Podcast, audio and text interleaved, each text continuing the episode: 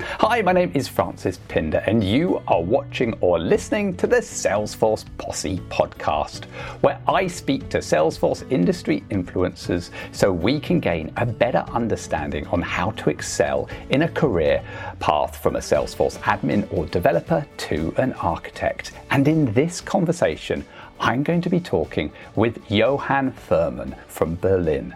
Now, what I love about his Salesforce story is he started as an accidental Salesforce admin and is now a Salesforce certified technical architect and has only really relatively recently started learning to code on the platform platform in depth. So he is living proof that you don't have to be a really incredible coder to, on the platform to become a certified architect. He works with clients across the world to help support and architect their Salesforce implement, implement, implementations following Salesforce industry standards and best practices. And he also builds apps on the Salesforce platform to help Salesforce admins at adminshelper.com. Now, we recorded this podcast earlier in the year, but due to a couple of recording mishaps, it's taken a while for us to get the audio all sorted out. But Johann is one of a growing number of people that are freelancing and really carving out a niche for themselves and working with clients across the globe.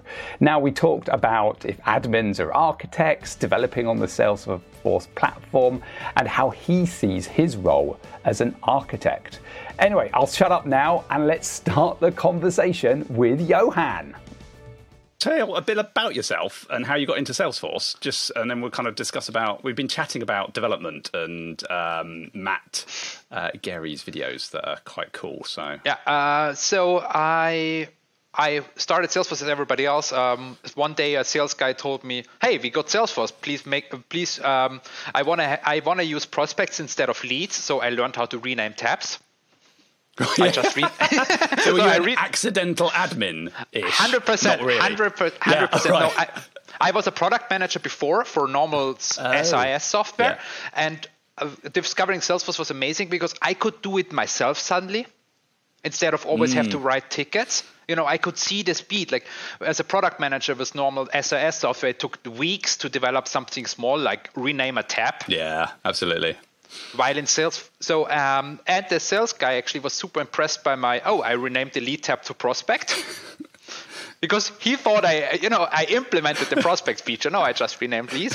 Um, and so somebody gave me a chance and said, "You have no idea about Salesforce." But a week later, I actually applied for a Salesforce job. I was immediately hooked. Right. I yeah. quit that job and it was a bit like me actually, um, some, yeah, because I, I, I, kind of was in a company looking. They wanted to get a CRM in. I evaluated a couple of different ones. One of them, Salesforce. But the moment I saw it, I was like, "Yeah, this is the future. This is so easy to change and configure." And I was, I was straight hooked immediately, really.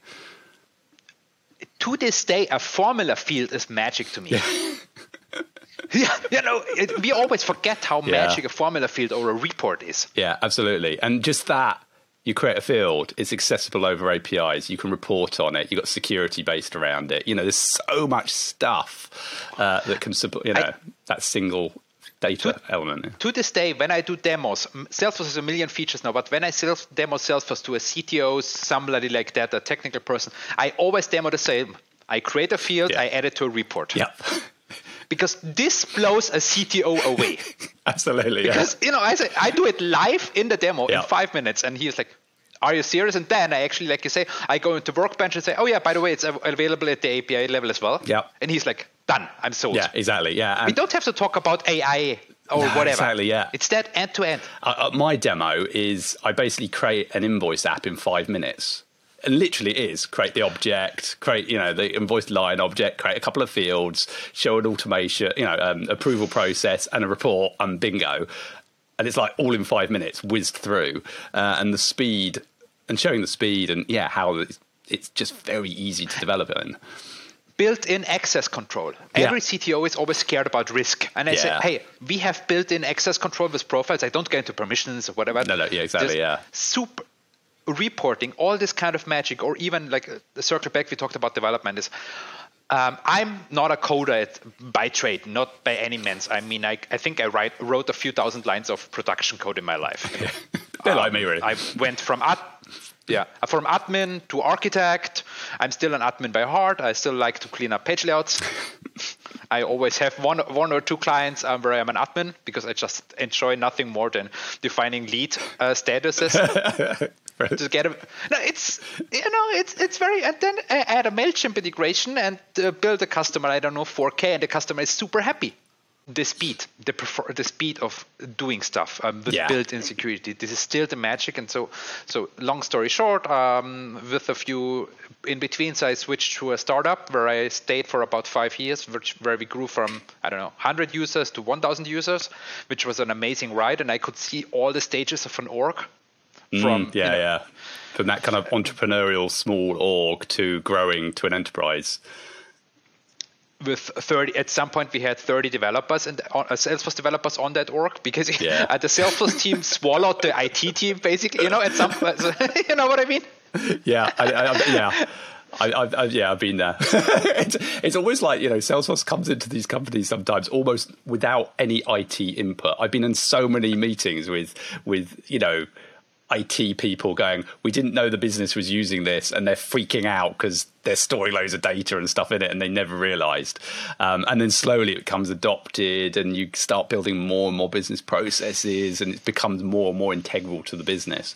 Um, but yeah, it's quite exciting to see and see things grow, especially from yeah from that zero to a thousand users and I also learned my lesson there about uh, refactoring, premature optimization as well, data modeling.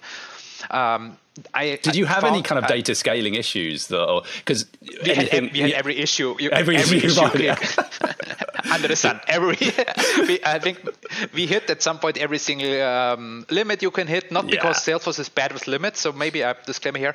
I think almost no limits unless you're super scaly. Enterprise is actually a bad limit for a reasonable yeah, work size. Well, yeah.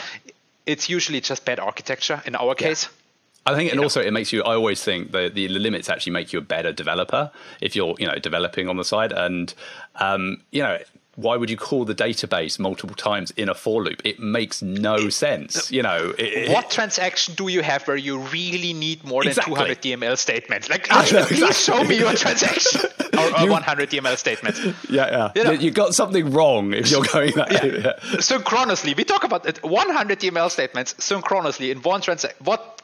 Yeah, can't exactly. you modularize yeah, yeah. that? I, I, th- I think the only project I had where it was incredibly tricky is because was they had the this business rule that all invoices had to be created on a specific day of the month.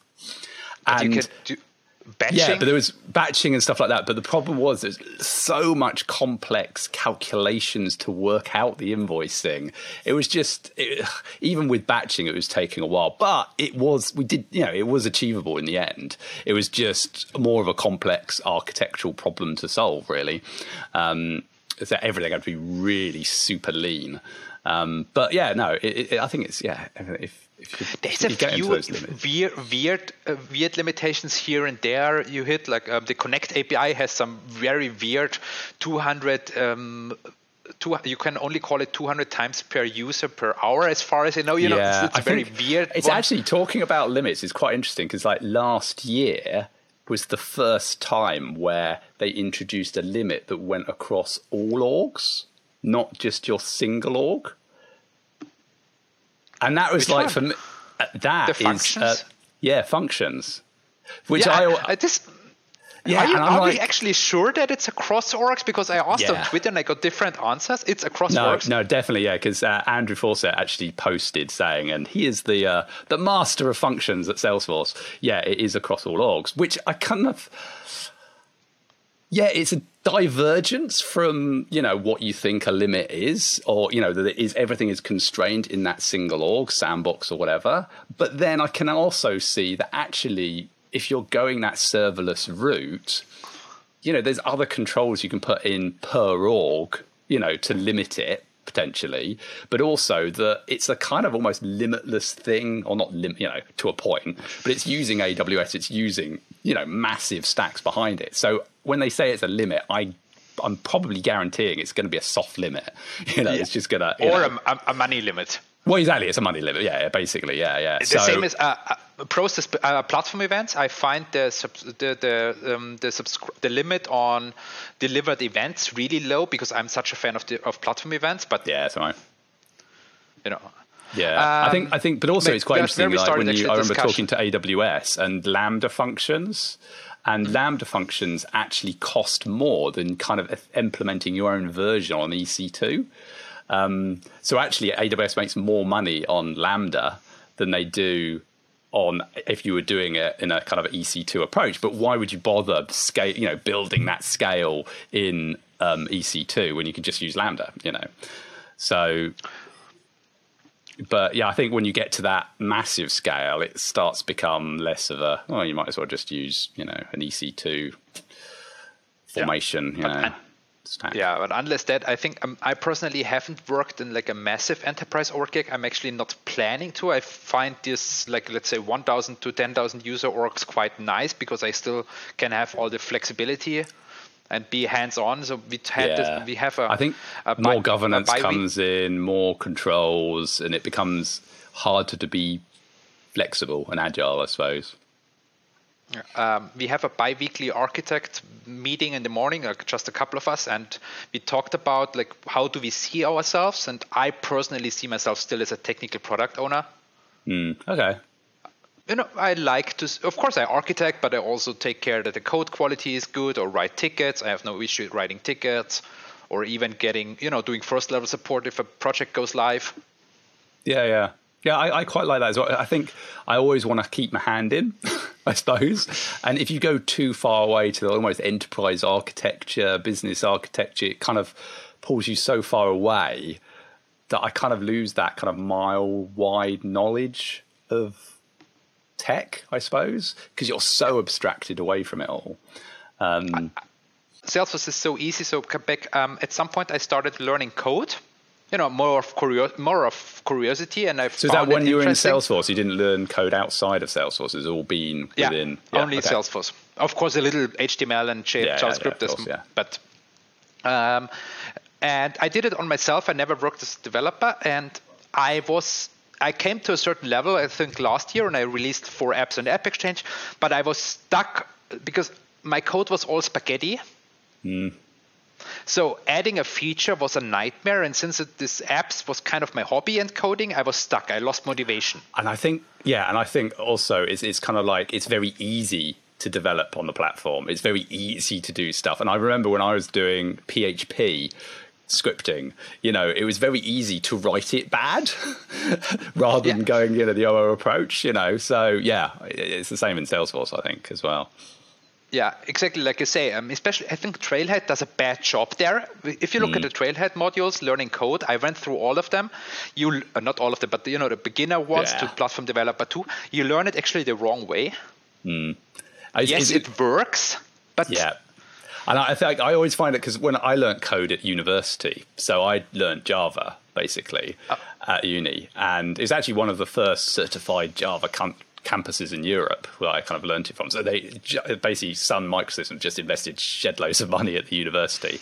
Um, but it was quite interesting because like learning at a university context, it was almost like you don't really learn Java yet. It's all the how you, you know, variable namings, inheritance, commenting, and how you, the best practice of, you know, writing code before you actually really start learning how to code properly.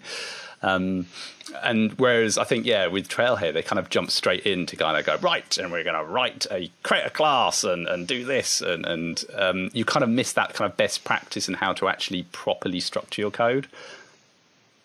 Yeah, and then I lost, honestly, I lost motivation to code as anything more complex than the simple stuff because it became just too painful. Let's say I had a simple, I had a front end which needed another field from the database. It was always something annoying because I had, mm. I had logic all over the place and everything broke all the time. You know what I mean? And everything became a chore. And we talked about it before. Then I developed, um, discovered Matt Gerry's. I knew there was better ways of coding. You know. But I never got over that hurdle. I every even have the enterprise pattern. I wrote the, uh, read the book um, on design patterns, but it was too abstract for me, mm. too far away. I think that yeah, um, it, it, I, yeah, I've, I've, got that book actually, yeah, and it's very much. Uh, a copy of design patterns and just redone for Salesforce, I suppose. And it was still that kind of very abstract level. Yeah, I can agree with that. Yeah. And Matt Gerry then showed me, a f- as the videos of him showed me a few very basic ideas. And a friend, I, we talked about it, who is a old school Java developer who, who does code review on my Salesforce code, which is great because, you know, um, outside view. Yeah, absolutely. And ever since then, I got, uh, I'm super motivated again. This is like, this is maybe the one takeaway I can give people out there.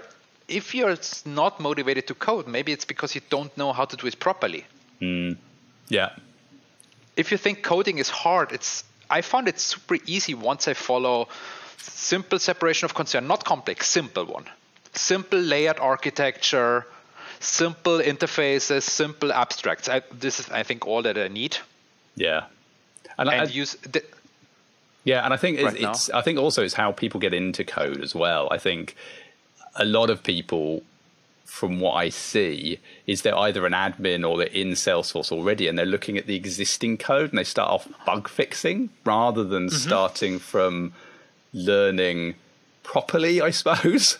And so you almost get, you're in spaghetti land already and you get mm-hmm. totally demotivated almost immediately because it's spaghetti land and you don't really understand what on earth they're doing. And it's not your fault really. It's more almost the fault of the person who'd written the code in the first place um, you know because it should just read by itself you know yeah, I see it even with people who come from university, master in coding, yeah. and once they start Salesforce coding, after half a year they lost all their best practices and adopted to the Salesforce world. You know what I mean? Absolutely, yeah, yeah, yeah. And I think it comes back also. It kind of comes back a little bit on that having that architectural principles, code reviews, and learning from each other to make sure you don't slip into that world. Like coming in, you've got all this great knowledge on how to do it properly, but it just gets eroded away and eroded away, and pressures to get the job done quickly and all this kind of stuff. And you don't realize, you know, 10 years later, you've got an org that's just creaking and, and very hard to make any changes in. Yeah, this is a good point. A friend of mine has a so hit me up if you need that. He has a super specialized Salesforce developer team. It consists of um, a lead developer, three developers, and a QA. You can hire them, but you can only hire them as a team because he told me as soon as you split, he sends out one developer, let's say for half a year to a client, um, the developer becomes worse than it he was, he was before. So yeah. he only sends them out as a team absolutely. keep the quality. Brilliant. Yeah, exactly. and I think that's a must. Yeah, yeah, absolutely. I actually, I always, I think actually there's a whole new paradigm of consulting and stuff coming in, um, where yeah, you are getting these kind of crack teams that are really brilliant at solving this specific problem. You know, a crazy messy org, or working with legacy code, or a crack team for Service Cloud, or, or whatever it is. And you're hiring them as a team to do that piece of work and then support it going forwards, or, or hand off, you know, to the business, rather than these generic consultancies coming in and doing stuff, and they're kind of learning it on the side, trying to show that yes, they know it really well, but actually, you know we all know they've only just learnt it the week before. Yeah, if if even. yeah, exactly. Yeah.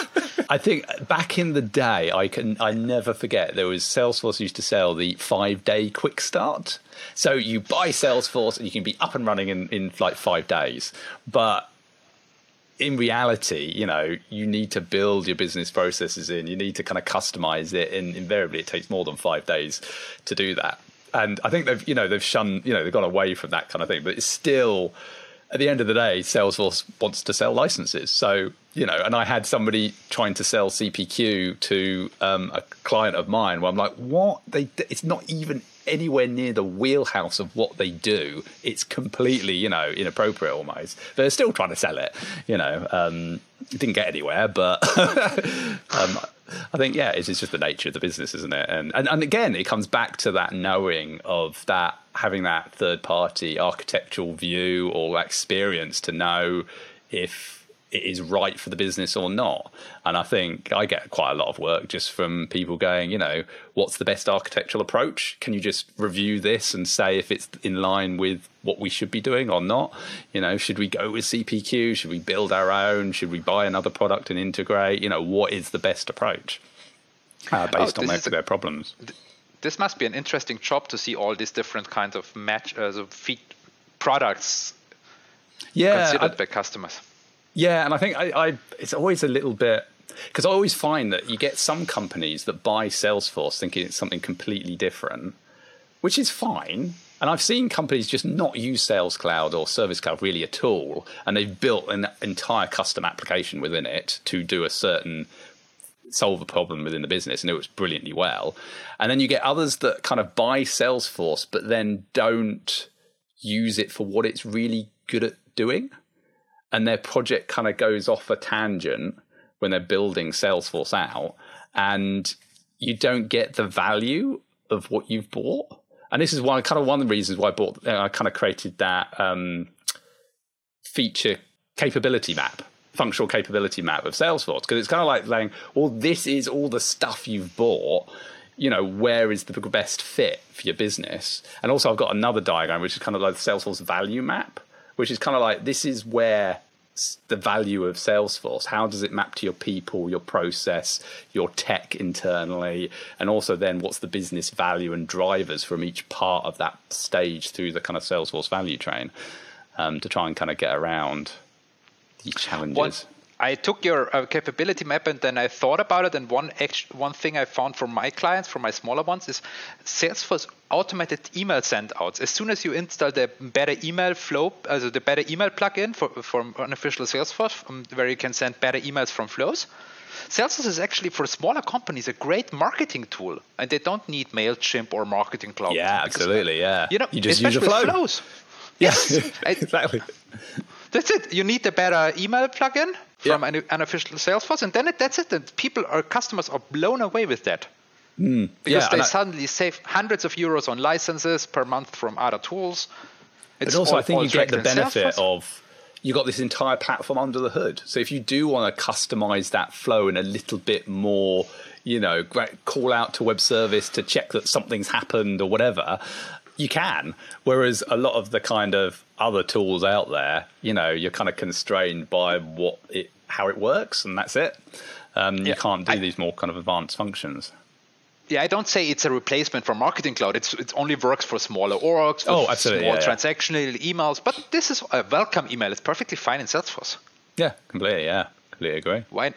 Or transactional emails. Yeah, I, th- I like your idea of the capability map. I should think about a few more quick wins. I copy pasted the emojis for the tab labels. Have yeah. you seen that? Yes. This is amazing. This is so brilliant. I mean, why did it take me 10 years to learn about that? I did that immediately for my clients without asking, you know. yeah, I love it. I, I didn't even think because actually, way back in classic world, yonks and yonks ago, you could actually put HTML in the field labels. Yeah, I remember. Yeah, and that was great because you kind of change the color, you know, put whatever you like in it. Uh, but obviously, they kind of cracked down on that, and it kind of all disappeared. Uh, but yeah, yeah, this is this. Yeah, adding emojis in, I think it's great. It gives that extra kind of level of you know visibility of you know and design yeah. to the pages. So yeah, and people even don't, also my users don't even notice. They thought it's just something Salesforce does because it feels so natural to have these emojis yep. as a feature. Yeah, absolutely. And I, I, always, I, I sometimes, I know it's a bit naughty, but uh, when there's a major release, there's some things that I know would really benefit the use, you know, users, but a bit of resistance, whatever. And I just bundle it in as part of the major release, and so they think it's part of the major release when actually it's part of our internal release that we've kind of released on major release day. Um, but yeah, it, it, it's yeah, it's interesting. It's good though. Yeah. It, it's oftentimes the small things, and um, maybe the um, we talked about coding. So what I also it's because I talk about it because it really blew me away is um, modularize my code. So we talked about the spaghetti. So I try, it sounds yeah. like everybody talks about it, but now I finally understood what it actually means.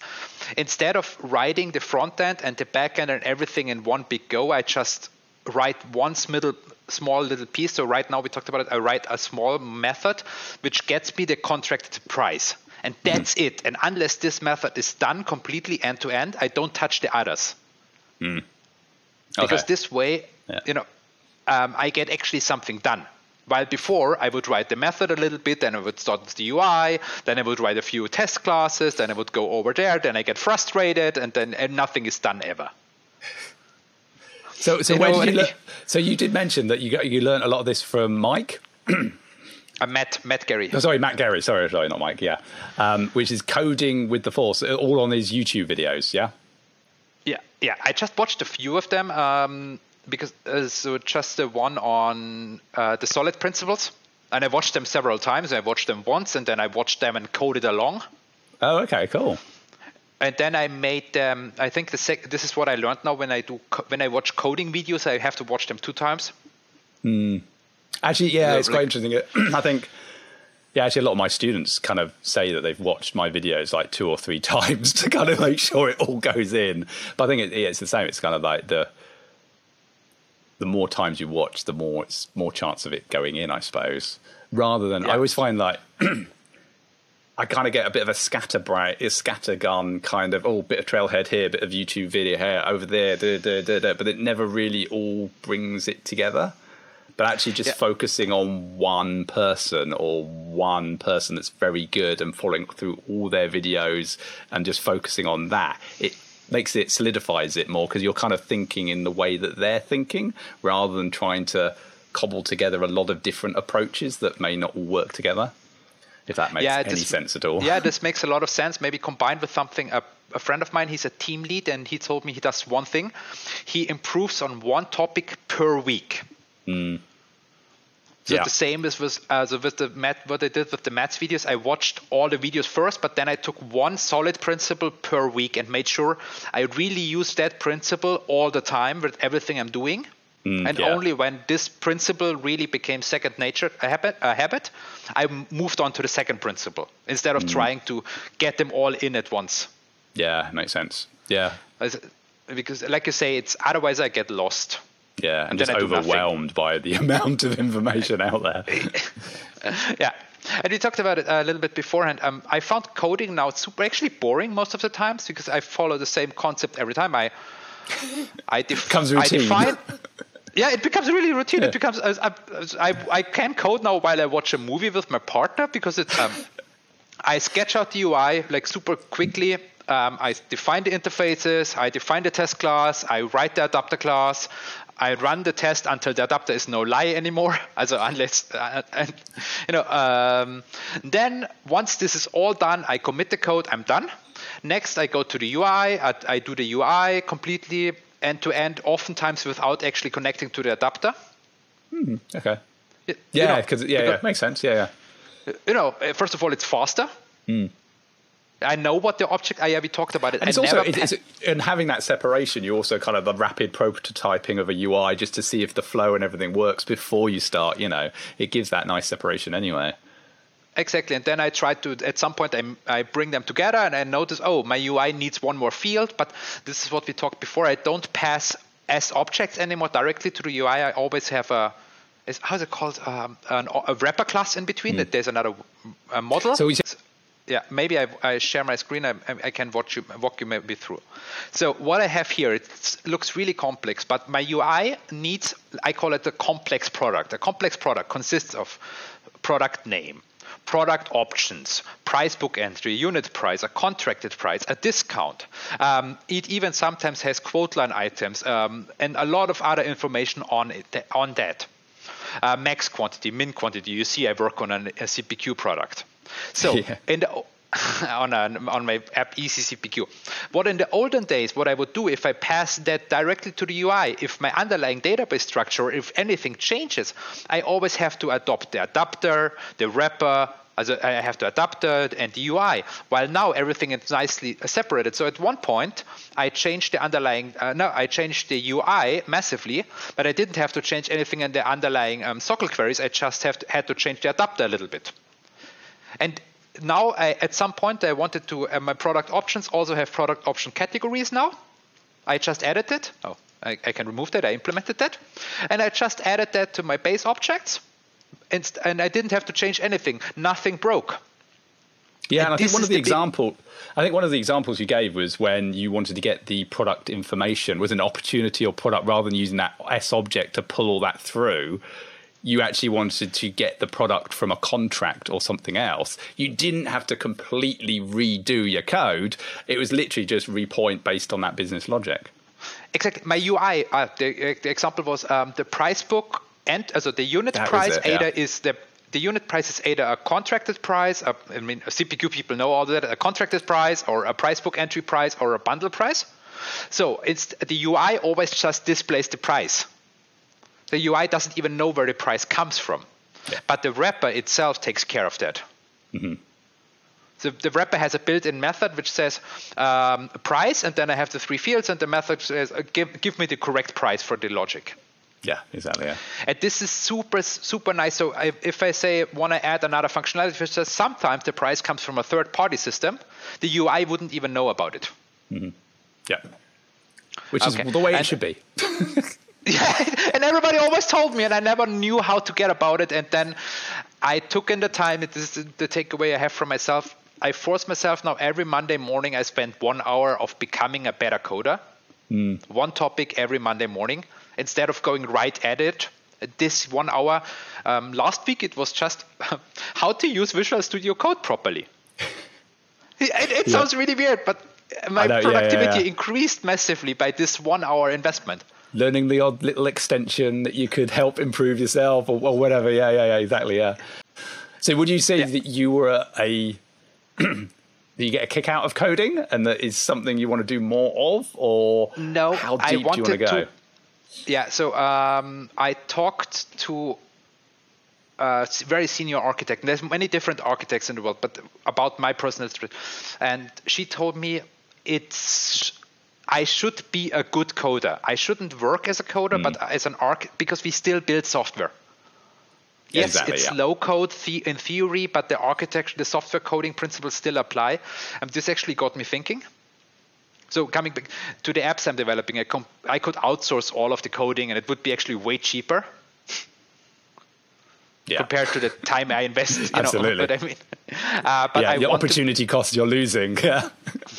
So I want to be good at it, the same way I want to be good at UX because I think I build software it is important. It's like I always think that it's a very creative thing, coding and development, because you are building these user interfaces and also being creative in the way you architect the code as well is very it's a very creative thing. And those people that don't see it as a creative endeavor, I don't know, it just you I think I find that more people or more coders have trouble getting adoption I suppose, because it doesn't just it doesn't work as well as they should. The user interfaces don't work. So understanding, even having a good idea of user interface design, um, and then that kind of follows into your coding world and being able to kind of design and kind of architect your code in a way that's manageable and you don't need to comment because it just speaks for itself. Um, It's quite a creative thing as well. Yeah, absolutely. And um, and I think coding, I don't know, but you made me a better flow architect, for example, flow builder. Yeah. Because flows okay. is code. Yeah. Let's be honest, it's code. It just pretends to not be code, but it does the same thing. Get data, iterate over the data, manipulate data, write data to the database. That's it. Yeah, I always when people come to me and go, "I want to be a coder," I'm like, and they're working in Salesforce. I'm like, "Do you know Flow really well?" And it's like, no. I'm like, do flow first because it is code essentially under the hood, but it's a li- it's more accessible to build and design a flow to a point. But you're learning that coding kind of uh, concepts of loops and not hitting limits and things like that, which you can then bring in to coding. Um, I never thought about it this way, and you also learn the platform better. I would say. I would, yeah, exactly. Yeah at the value of invocable methods. I'm the biggest fan of invocable methods ever. Absolutely, everything Abs- should be yeah, everything. Yeah. my, my apps are all a- now designed with Flow first. So the first thing I develop is the uh, um, so it, uh, when I do UIs, it has to work in a flow. Yeah, Every and um, I basically component. one of my coding principles is not to use triggers. And I, I have zero triggers. yeah, exactly. And no, no, I have one of those, and then um, some some circumstances you do errors. need triggers. Yeah, okay, yeah. yeah. some circumstances you do you know, need triggers, but nine times out of ten you don't need a trigger. And also, for me, not putting it in trig- as a trigger is you're separating your code from the business execution. So it's almost like the declarative admin and business logic of when this should be executed is now being pushed into the declarative world, and then your code it gets executed from that rather than being embedded in a trigger. Uh, we always talk about that the most important part of every trigger framework is um, control over the flow of execution. Mm. This is what a flow does. Yeah. yeah, the code itself is still Apex code. I completely understand that. more often than not, we need yeah. Apex code, you know, to do, I don't know, get a complex object from the database. But again, mm. now we come back. I would not pass back an S object. I would always pass back an Apex defined variable. Do people make architectural decisions? And is an admin an architect? And there was one uh, thing yeah. you kind of said yeah, and we kind of had a discussion about, um, you know, is an admin an architect or do they do architectural principles? Yeah, if you're creating objects or data model, changing the data model, creating a data model, that is an architectural decision because it's hard to change after the fact. Yeah. And it's basically every admin is an architect because of that. Every every admin an admin controls um, security, sharing, so if you go through the CTA um, CTA um, handbook, what you have to study, eight out of the ten things, nine out of the ten things is admin stuff. Data migration, mm. reports, yep. roles, sharing, security, business requirements, org strategy. Yeah, exactly. I, how many admins make org strategy decisions? Yeah, completely. And I think this is where the whole people think that it's this kind of technical utopian thing that is really hard to get um, and, and isn't it's so not me at all. But actually you're making these decisions if you're an admin all the time. And i think it's especially like even your journey where you kind of started off with that small tiny org all the way up to that thousand you know user user org those decisions that were made way back oh, at the beginning. exactly. no, this is. Yeah. I, I, I don't know who came up with that, but we reused the quote objects for events. Okay. there was a rationale behind it. I know the okay. rationale. Um, yeah. It, it haunted us forever. and it is. It's those decisions which are kind of like, at the time, they seem sensible based on the available information you have and knowledge. But actually, yeah, you've kind of embedded this in now, and it is the crux of the org, and you really want to get out of it, but now you can't. But then going back to your coding, having that separation so you're not passing everything, if you do want to change the data model underneath, it becomes easier. It's not easy, but it is easier to make those it's, kind of change those changes. You know. It, and I would maybe even say come back um, with flows. The same as with flows. I mean, we all use flows now, and you can use to when you get data, you can actually either say Salesforce, please get the data in an S object or get the data in a variable I define. Yeah. If we can now vent a little bit currencies, um, my the bane of my existence, time zones and currencies. yeah.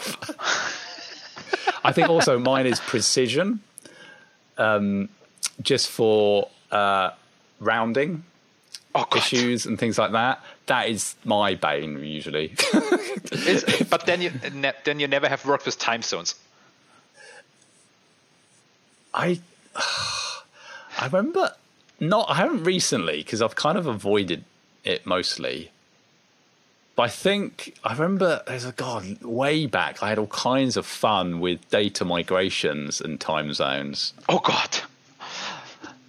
Yeah, that the, was the startup. Yeah, the startup I was working on was heavily based on appointments. This was basically their bis- core business process mm. of getting customers to go to appointments. And we have been in 10 different countries. Um, and so you had like, okay, if it's the 3rd of November and it's 10 o'clock in Denver, but the appointment is in December after the time, after the time zone change, what should we send the email out when? How does it Correct. But the customer lives not in Denver, but in the neighboring state, which has a different time zone. Yeah. It becomes a nightmare. I don't know why everybody didn't adopt swatch time. that would have been a lot easier. yeah. How do you? Uh, how often do you see multi-currency? Actually, I was curious. Is I'm I, doing. Yeah, I quite a lot. Like the current client client I'm with, they've got it's not massive, you know, it's just USD, euros, pound, because it's pound, you know, because I'm in the UK. Ah, you always have euro. You always have euros usually. Yeah. Because I'm doing currently doing this interview with a lot of people on multi-currency because I wanted to avoid it, and Americans more often than not don't have multi-currency. Yeah. Why would they? yeah, and as Europeans, we as, as Germans, we always have also Swiss francs. Always. Ah, true. Yeah. Yeah. Yeah. Makes sense. I think because we do a lot. I think usually from from my experience, because there's so much, uh, you know, Ireland and UK. There's a lot of ah. crossover of businesses. So really, even if it's not a on the continent euros, you know, the business is still doing something with Ireland in some way. So ah. you kind of end up using euros just for that. But I think that my my favorite project in currencies was a company that had a really long lead time for their opportunities, and so they'd source their their raw materials, I suppose, products in many different currencies. And then they would they on the opportunity, it would basically work on a day by day based on the currency exchange rate changes if that opportunity was still profitable or not. Oh God. And so because because the deal length is you you know their typical you know opportunity length would be a year from start to end. And the currency fluctuations could be quite a bit. So they'd need to have visibility to understand if the currency had changed wildly and, or enough to make it unprofitable. So they'd have to requote the customer. Um, but it was quite interesting because then, if it went in their favour, they obviously were making more money on the deal um, than you know. Than and before. they wouldn't requote if the currency switched in the absolutely. Right so yeah, it was quite yeah, about interesting this project. Lead times, um, I've I didn't know that before because I was never into B2B sales. Also, I was mm. doing the Salesforce side, but even for my small apps, the lead time or the currency cycle is at least six months up to 12 months. Yeah, exactly. It's quite interesting how how long some sales cycles go. Um, and also, I think that's quite interesting when you start getting into the analytics and things like that, where if it is that B2C, it's almost like, I know on one client, it was we worked out that from somebody filling out a form on the website to it becoming a lead and converting to an opt and that first response, they had to respond within 15 minutes. Otherwise, the stat the, the sales just dropped off quite a lot because the customer was then going to another website or doing more research and finding a competitor basically.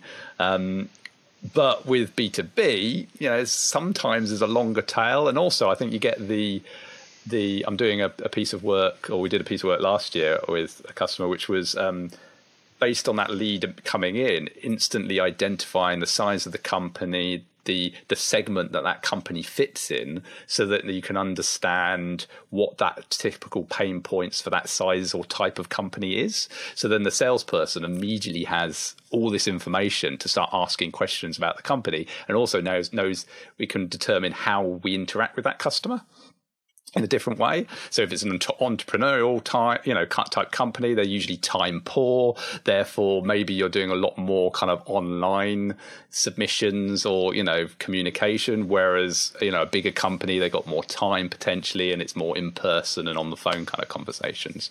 So, but yeah, this makes a lot of sense, and uh, maybe to the B2C, I think I, I know what you mean. We also did many analysis and diff- uh, different startups I've worked on. There is something like in, you sell in the first 30 minutes if you're lucky or the second one is i found yeah. one startup which made a lot of money they at some point realized that as long as you send them constant helpful newsletter yeah it's building up some, that at some point they buy sometimes three years later but don't give up yeah. on them no and i think and i think this is also i find a problem not a problem, but with I get loads. I don't know about you, but I get loads of emails from part, Salesforce partners going, "We do development, we do Salesforce consultancy. Come use us because we're cheap or free or whatever it is." Um, and that um, you kind of ignore them. But those ones that like we specialize in creating portals on Salesforce that is specific and niche, and we're going to regularly send you information on things we've learned I'm it's stuck in my mind, and it's like, oh, okay, yeah, I need a custom pull. Oh, okay, maybe I'll check these guys out because you know it's kept in my mind, and it's. I think those are the companies that are going to benefit in the future. You know. Yeah, I, we always pretend to not read newsletters, but I send out newsletters from my apps, um, and I got almost 50% open rate and about 10% click rate on almost all of my newsletters. So newsletters mm. actually work as long as you yeah, say, well, like you say, it's helpful information. It's not just marketing spam by yeah, me. It's got to be yeah, yeah, targeted information. And actually, I've got a careers. I don't, did you? I don't know. Have you? Have you I don't know if you. I think I saw you. You were on the sign up. Um, a career weekly video that I send out. Um, which um, yeah, it is kind of how to you know things that I've learned over my Salesforce career that I found useful, I suppose, and learning what to go into and what not based on my what I'm kind of what my strengths are or weaknesses are, and how my you know weaknesses could pull me down, and I've kind of kind of worked around that as well as all those kind of different roles and and how roles change over time. Like you know an admin can be many different things in a from a startup entrepreneurial company all the way to a yeah a thousand user company. You can still yeah. be an admin, but it's a different, very different role. And I would say even in a startup admin, you're actually an architect, while in a yeah. 1,000 user um, admin, you're just adopting page layouts all day long. So I personally would rather. Absolutely, completely. You you are everything. You know, as those small companies, you're an architect. You're you know project you manager. know the business, a project manager. Yeah, and always find like when I went, um, I always find when you're um, working at a consultancy as a consultant as well, you know, a consultant, well, you're a business analyst, you're a project manager, you're implementing Salesforce, you're, you know, you're doing everything almost in some consultancies rather than having, you know, separate roles to do those things. But yeah, yeah um, definitely. Um, I personally find currently as an architect, I like to also do the business analyst part. Yeah, uh, yeah. I and this, I think, comes back to my, one of my kind of those pet peeves of that kind of lift and shift mentality of using Salesforce. And you kind of, especially when you get into bigger companies, you have business analysts that are just focused on doing the business anal- analysis but don't know Salesforce. And so they're kind of mapping what the business process is, but n- not marrying up that with the benefits of the platform. Mm-hmm. So there's a bit of a, you know, there's a little bit of a gap, or and, and it, when it comes to actually then implement, implementing some things that are actually hard to do on the platform, you're trying to shoehorn in based on this is the process that they want, when in fact you could have automated it in a different way that was a lot quicker to implement in Salesforce and give a lot more business benefit back to the business because they just don't know that actually you can automate this very quickly. Yeah, or if if the architect would have been part of the initial. Hey, no, business analysts are important. Don't take me wrong here. Absolutely, it's an important yeah, skill. It, it, uh, but if an understanding have, all those exceptions to the rules of business is just a, a yeah, is a craft in itself. it's yeah. great knowing the usual business process, but all those exceptions are the ones that kill you. And being a good business uh, analyst to understand how you pull all that information out, yeah, it's, it's definitely a guru Nevertheless, I like to have one or two end users at quick uh, on QuickDial during my project. Mm. Instead of yes, I, am going to the business analyst is great, but sometimes I just go to an end user directly and ask, hey, how many invoices do you actually create per day? It yeah, takes yeah. three minutes, and I can immediately architect instead yeah, of going to the business analyst. Yeah, and I think it's, it's, it's kind of correct, and that's also actually now going into the kind of the COE creating a COE and having champions in the business that are kind of really passionate for Salesforce, but working as a user embedded in the business yeah, that you I, can use to kind of get that that info. I'm actually opposed to these champions. I have been working with these oh, kind really? of champions for 10 years and I learned my lesson not to talk to them ever. Why? seriously, yes. Um, I have a whole presentation on that, but um, uh, this was one of my first Dreamforce. As my, my, this was my only and first Dreamforce presentation. How to manage pro- Salesforce projects, which I do is um, a few couple of ground rules. The first one is no managers in the room. Yeah. If they analyze business process because they don't know anything about the business process, let's be honest, they just but they pretend to, so they give you bullshit information on. Oh, we but have. also, I think they they influence the users in the room. because the users just then go on the best case because that's what they've been told to do but actually they don't do that at all exactly like, uh, like yeah. so and the second is the champions also i have been building in the startup we have been building the startup org for uh, three or five champions up for five years they knew everything in button we at some point we had two rows of button uh, you know in classic you could have rows of buttons two or three rows of buttons on the quote object because the champions wanted to have this feature, this feature, this feature. These champions have been with the company for five years, New sales was inside out. But at some point, we realized something. They don't represent our users at all. Our average user, it was an outbound call center, or is still. Um, on our average user was there for three months because the company grew so fast. Yeah, I've been in a yeah. It's so when the thing. champions told me I need this button to automatically clone an a quote, uh, but only on a Tuesday, it was really helpful for this champion. I completely understand it, but not helpful for the 99% of the users. Yeah, and I think, yeah, it, it, I remember working in an outbound call. So actually, it wasn't with Salesforce; it was a completely different CRM, and yeah, high turnover of staff. Interface has to be super slick. You need to intuitive immediately. It's totally different and also it was it, the, the CRM I worked on was a process driven CRM. They didn't actually see Salesforce because it was Salesforce at the time was very record driven, very it was actually it's hard to learn. You know, you have to have training on Salesforce to learn. You know, learn it before you can use it. So for outbound call centers with a high turnover staff, you don't want to be spend half their time you know, training up how to use the platform, only for them to disappear in six months' time. So um, what I'd but like yeah, interesting. Have, yeah. So then the champions I'd, were the gurus of the platform, but actually, yeah, yeah, it makes a lot of sense.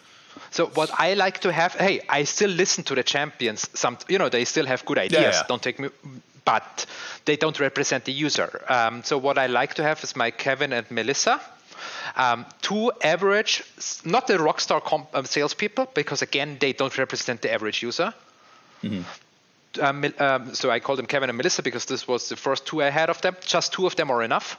Slightly lazy, completely average, or even below average.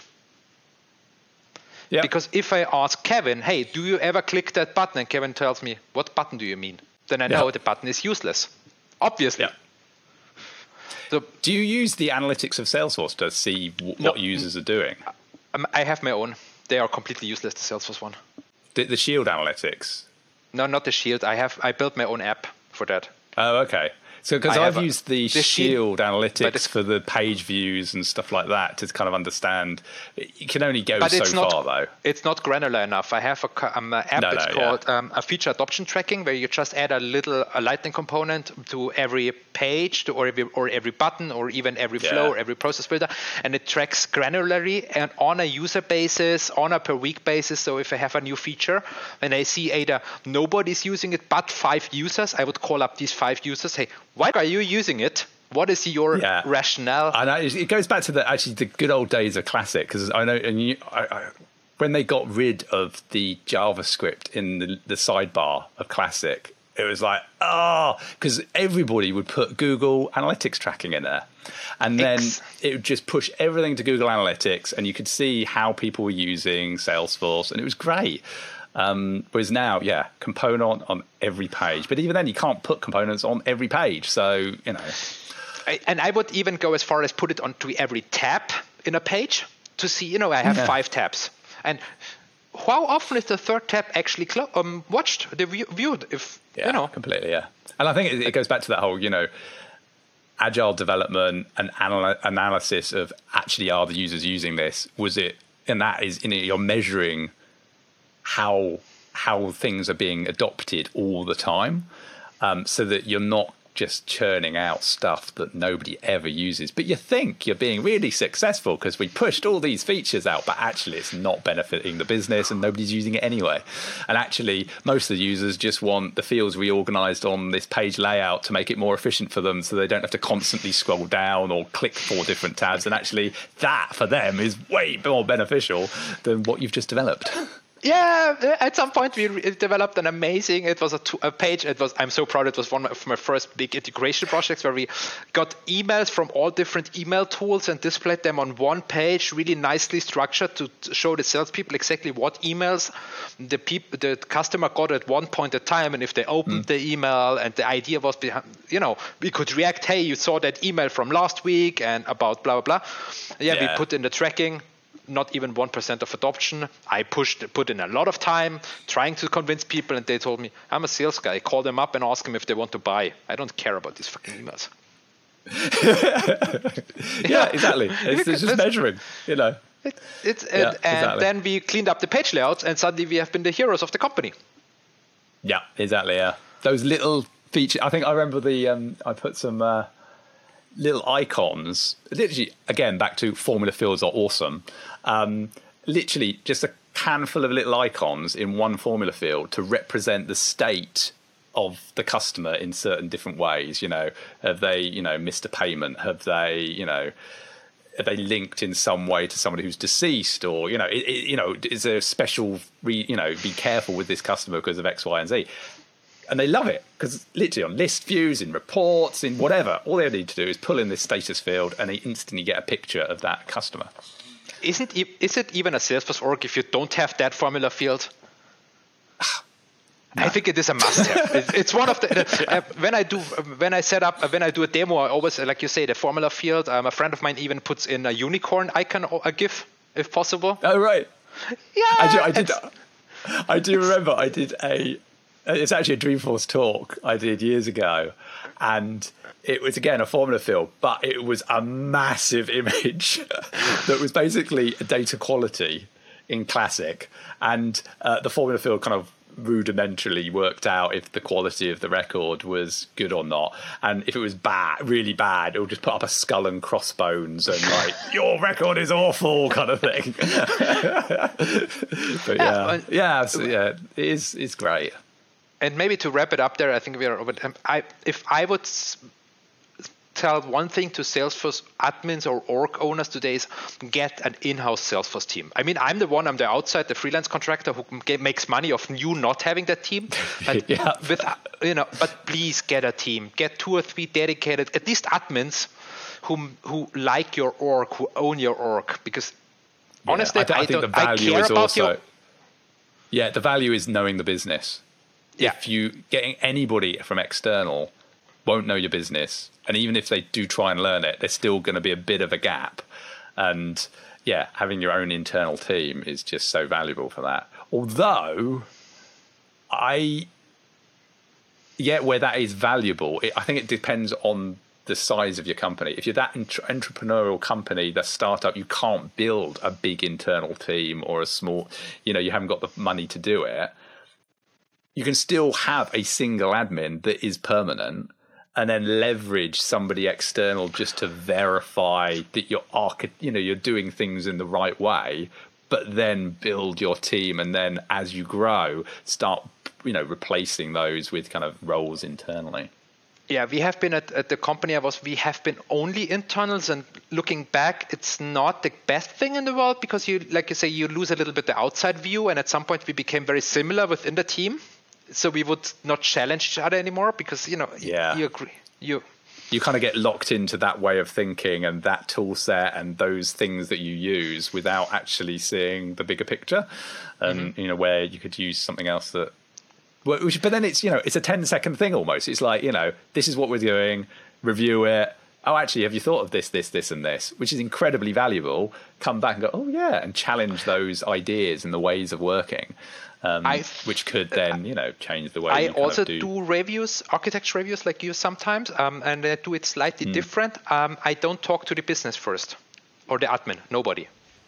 I ask for a login and I log into the sandbox or the org itself as a user, as an end user, and I oh, try yeah, to figure yeah. out the org myself because if I can't figure it out, this is already the first sign. Okay, so that's it. Time's finished for this podcast. I hope you've liked it. And thank you so much, Johann, for being on the podcast. It's been great. We've talked about so much. But yeah, thanks so much. I hope you enjoyed your time. Thanks a lot for having me. I was I'm listening to your podcast since a long time, and I never actually thought that I could ever be on it. Thanks for the nice chat, and um, to all the people out there who wants to have a chat with me, recorded or not, I'm always up for it. Um, I like I'm a Salesforce nerd at the end. Yeah, aren't we all? Thanks a lot. Thank you. See you. Bye.